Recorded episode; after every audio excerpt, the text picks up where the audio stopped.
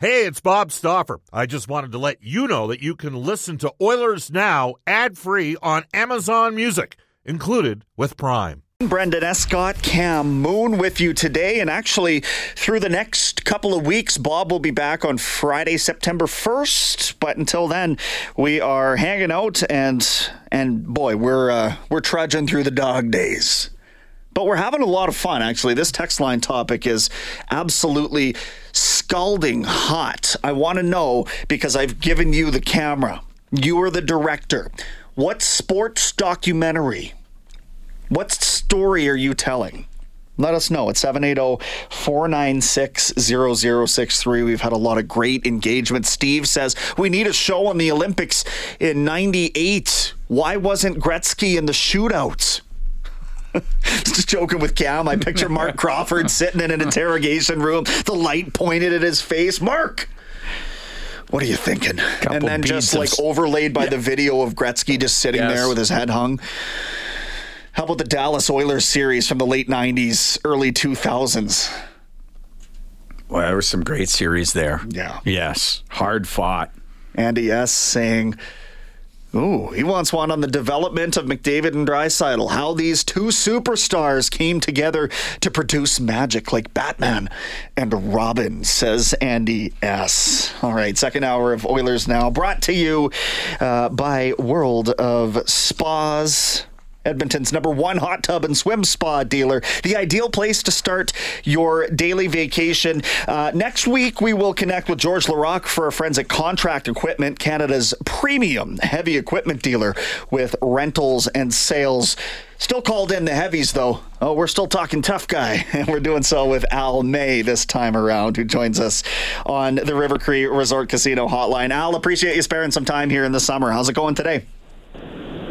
Uh, thanks. It's going well. Uh, just getting fried out here in Texas. It's uh, 114 degrees, it says on my truck right now. So it's a hot one. And you know what? The documentary I'm happy I would never have to worry about or write or be a part of would be me fighting Georges Laraque because he is one of the all time toughest NHL players.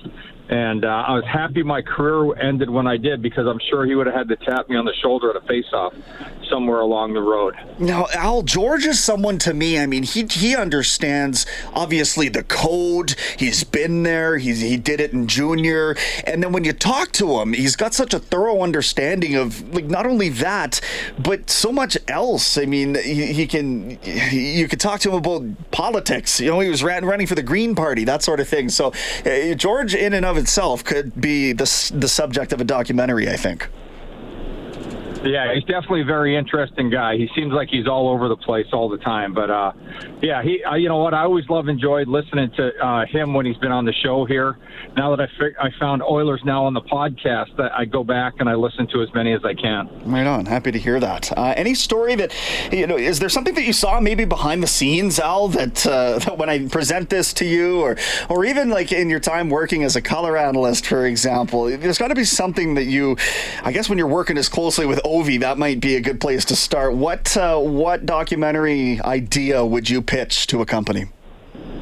You know that one of the biggest things I see, and, and it has to do it really with the internet and then social media, is you know how they've gone after players and dis- determined someone from the outside what and who a player is and, what he cares about and what he doesn't care about, and you know the play, players will sidle up to certain reporters or you know I, I guess everyone's a reporter now, whether you're mainstream media or social media.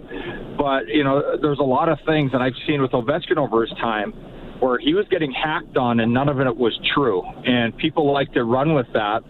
And I look at a guy like Phil Kessel, and you know, they they just murdered him when he was in Toronto.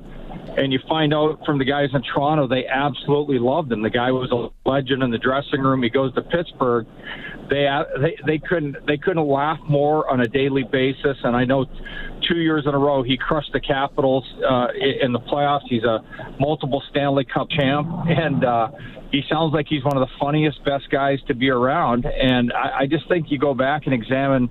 You know what players are, and, and you know who it is in the dressing room, who the guys really like, who makes them laugh the most. I know for a fact that in Washington, Ovechkin is the funniest guy in the dressing room, and he allows the guys to pick on him. I know Sidney Crosby's the same way, and everyone thinks that Crosby's a certain way that he's serious all the time, and he knows when the you know, add levity to the room, and he'll bring up a story about himself, and the guys will go after him, and they pick on him, and he laughs harder than anyone.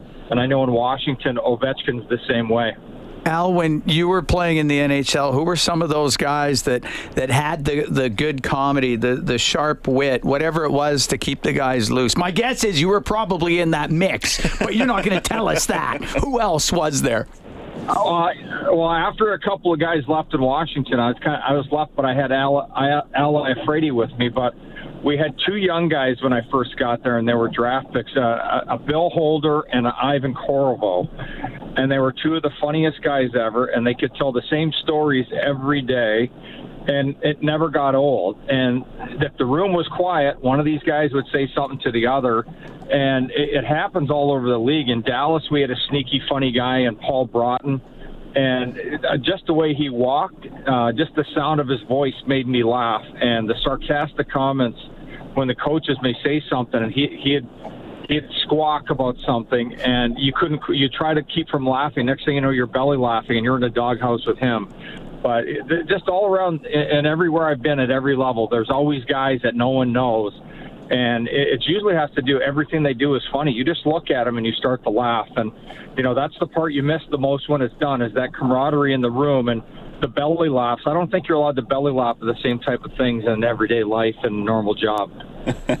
well, you're in the, the safety and sanctitude of the uh, the four walls of your dressing room there, Al. That that sounds like it's pretty vital for a team to have that element there, where, where there's somebody that we can turn to to take a load off to, to keep things light when when there's a need be. You think of an instance where maybe you didn't have that and you needed it, or can you speak to how vital that really is?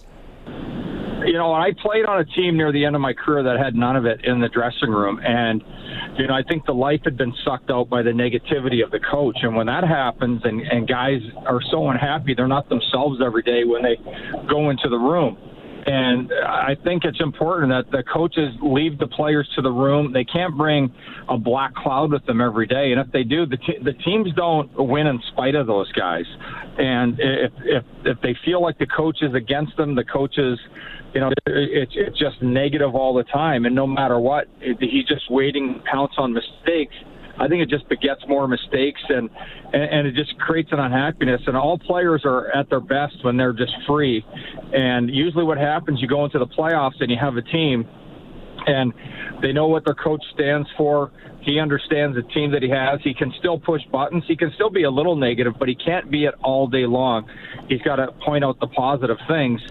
And, you know, we, we hear the media just go after coaches after they get fired. And we've seen some Stanley Cup coaches that get fired, and everyone says they're old school, but then those players have a hard time playing for anyone else, guys that aren't so emotionally invested. So you got to be careful what you ask for a lot of times because it, it can come back to haunt you. And, you know, I know the guys that played for John Tortorella absolutely love them, but the media persona is not too, not too good. He's been a short term member of the media and uh, you know the guys can't who work with him they can't believe what a good guy he is. I played for him. Uh, he was an assistant coach when i was in the american hockey league. And i absolutely love the guy and i know the players that played for him in the nhl loved him. And it's funny though he creates a lot of controversy for himself by getting into it with the members of the media. But then again i can't blame him because in the old days i guess the old days are when i played coaches didn't have to deal with the media every single practice all the time, and you know they could go for a few beers in the hotel on the road on in, the hotel bar. Uh, they might you know grab a pint in the dressing room uh, with the coaches, and it wasn't such an adversarial relationship. Yeah, much different now. But what what you speak of is it's important, Alan, as far as that leadership uh, from the coach and and being a good manager of people and I guess leadership within a team where you have to have a, a Reggie Dunlop or a Crash Davis uh, uh, on any team you've been a part of that was successful. How big was that to having that success?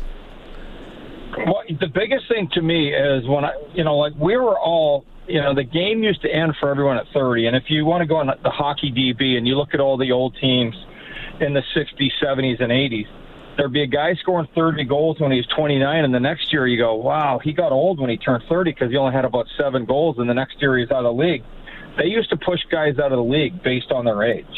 And, you know, a lot of the older guys, when I first got in, I wondered why they're kind of miserable and grumpy at times. It's because they knew they were getting close to 30. I go back the way I was made to feel when I, the day I turned 30 even. Uh, it, it was amazing. And I'd go back and I'd give anything to look like that to feel like that. Uh, but they just pushed on you so hard. It, was bizarre. But getting back to what you asked me, I, I think the biggest thing now is your older guys understand there's a role for them if they're great guys, if they are a Crash Davis. And we didn't have that so much before. Some guys are just great guys. I remember being around Ray Bourque, and he, and he was always happy, always a good guy. Brought his best performance. was a was a guy that brought the team together. Mess was that way, but I was around Mess. I guess he was still pretty young and you know you just get around certain guys, and if they can if they suck the life out of the dressing room, the team's not going to have success because there's a trickle down effect, and you get a lot of big name guys who have been in the league a long time, and you wonder why they start bouncing so much. A lot of them, no one really says anything. And then there's other guys who make the room fun. And I go to Bill Guerin, what he was able to do in his career uh, how much camaraderie he brought to his teams. He's the kind of guy you wanted in there. He wasn't necessarily a superstar. He was a very good player, but you want older players like that that, that bring the magic every day and that are funny. And, and they allow the younger players to be funny, and they allow the younger players to be immature to a certain point and have fun. I guess not really immature, but you want to allow them to be themselves, to grow up, because you don't have all the answers when you're 18, 19, 20, 21. Heck, you never do your entire career, but you can't take the youth away from the younger players. You've got to let them grow up and you know realize mistakes along the way. And as long as they they come serious to play every every game, don't change their personalities. Al, I think that's why we're seeing Anaheim really overspend for the likes of Radko Gudas and Alex Killorn, for example, as guys that aren't necessarily paid for their stats lines and what they contribute there. But Anaheim's got a pretty young group, and I think that they need a little rigidity in the dressing room just based on my outside uh, observation. I would think that that's uh, almost exactly what you're what you're talking about there in in that sense. Yeah, well, they've got a couple kids there that need a slap upside the head every once in a while too. That's and what I'm I guess saying. now today it's now now it's now it's a verbal now it's a verbal slap. But uh, Radko Gudas, you mentioned him. Uh, that's one of the nicest guys in the game of hockey. And he he is such an axe murderer on the ice. He's just plain evil the way he plays the game. He wasn't allowed to play his game by the coaching staff in Washington. You know, he, he wasn't throwing all the big hits. They didn't want that part, and I couldn't figure it out. Uh, you get him back in Florida, and he was such an important part of that team. He's such a menacing player, and then you take him off the ice. He's a, he's a sweet guy. He's soft spoken. He's positive. Everyone, and a lot of his teammates will say he's maybe the nicest guy they've ever met in their hockey career. So you never know what you're getting in some of these players. The way they play uh, than the way they are in the room. But he's definitely going to bring a lot of great leadership uh, to Anaheim, and at some point, that team's going to have to grow up with all those young players that they do have. Al, the team that you cover, the the Washington Capitals, what do you uh, what what do you foresee for them this season? Well, I think the biggest thing is they've got to be healthy no matter what. They were just absolutely decimated last season. They were third in the league uh, with man's games lost due to injury, and they didn't have a lot of illness like they did the year before. They had a lot of injury, and they had so much out of the lineup at a time, up, upwards of 35, 40 million dollars of, of star players.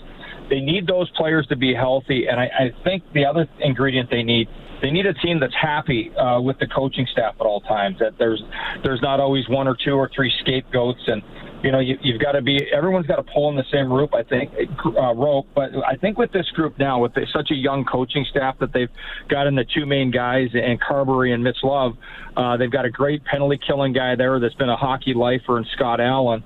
And then they bring in a, a lighthearted, a good guy with a lot of experience in Kirk Muller. Uh, I think the biggest thing every day is keeping that room happy and getting the guys to buy in. Everything has to be overhauled system wise. What they were playing was not good for an older team and kind of a slower team with the amount of injuries they had. So all of that has to mesh together. I, I look at them. If everything goes right, they're a wild card team.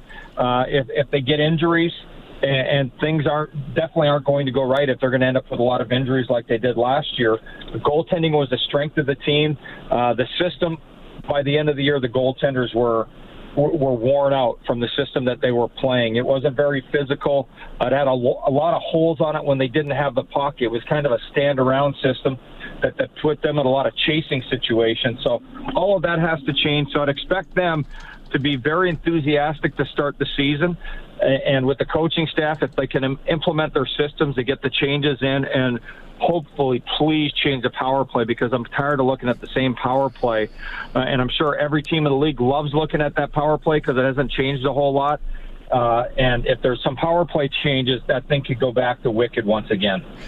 A couple more questions for Al May here, joining us in the dog days of summer. We've got the Minto Cup going on here, Al, the uh, Junior A Lacrosse Championship taking place at the Bill Hunter all week long. And it got me thinking about multi sport athletes and, and just, you know, how important I still think it is for, for kids not to stick to just hockey all year long. I mean, there's something to be said for the uh, what can be gained, I suppose, from experiencing different sports. Were you a multi sport athlete? Did you see anybody when you played who who was a real quality multi-sport athlete? I think every one of us were back back before yeah. because you had you know you had smaller seasons. They felt like they were longer when you were a kid, but I played every single sport and and I had to quit when I started playing junior hockey, and especially I had to quit because of lacrosse. I had to quit, and that was the the sport that I quit last prior to to playing because when I would leave to play junior, that's when the junior A playoffs were going on and all the Canadian nationals so I wasn't able to play. But you look at, you know, everyone. We I played with all the same guys on baseball teams, soccer teams, uh, heck, even football for a while.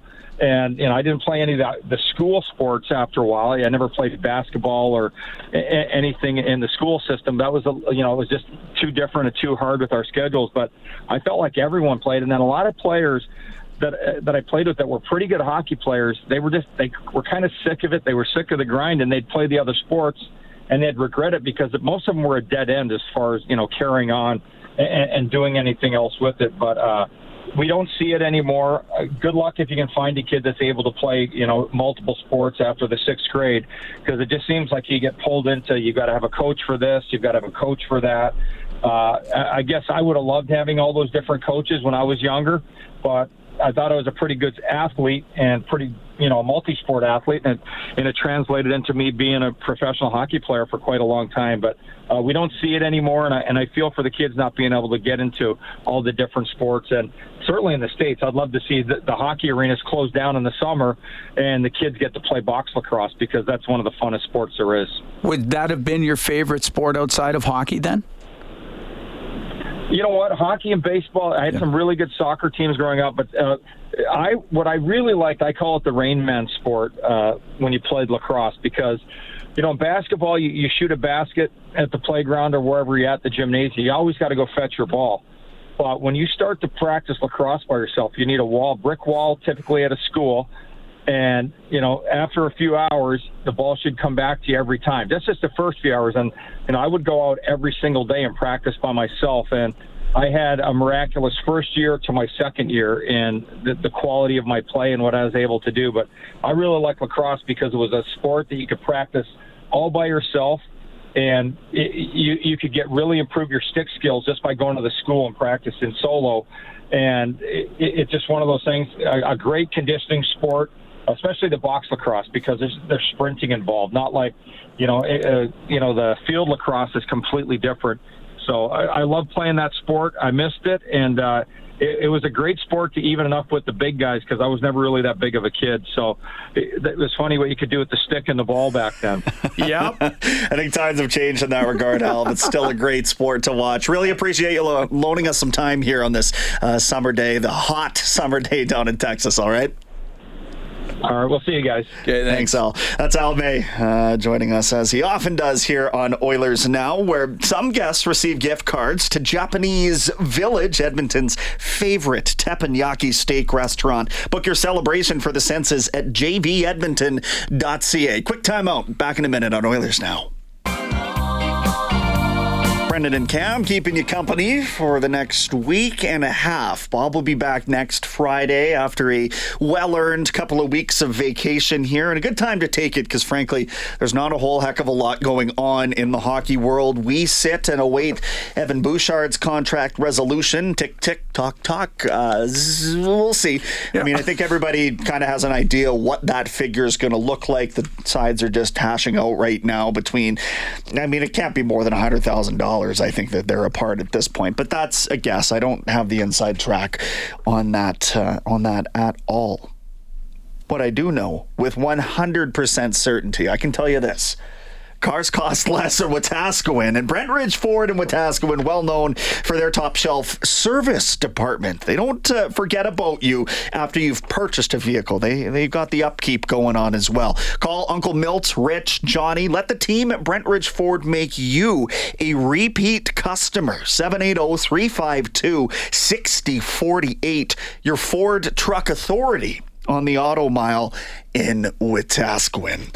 All right, 780-496-0063 should have some time to weave in a couple more of your sports documentary ideas. Want to know what story you'd like to see covered if you were going to put out the next 30 for 30 or Untold or whatever it is. Pretend you've been hired by a doc crew. Let us know what you want to see produced and we'll let you know everything you may have missed about the Ottawa Senators this offseason. Play-by-play man on TSN 1200 Dean Brown going to join us after Randy brings you the global news headlines.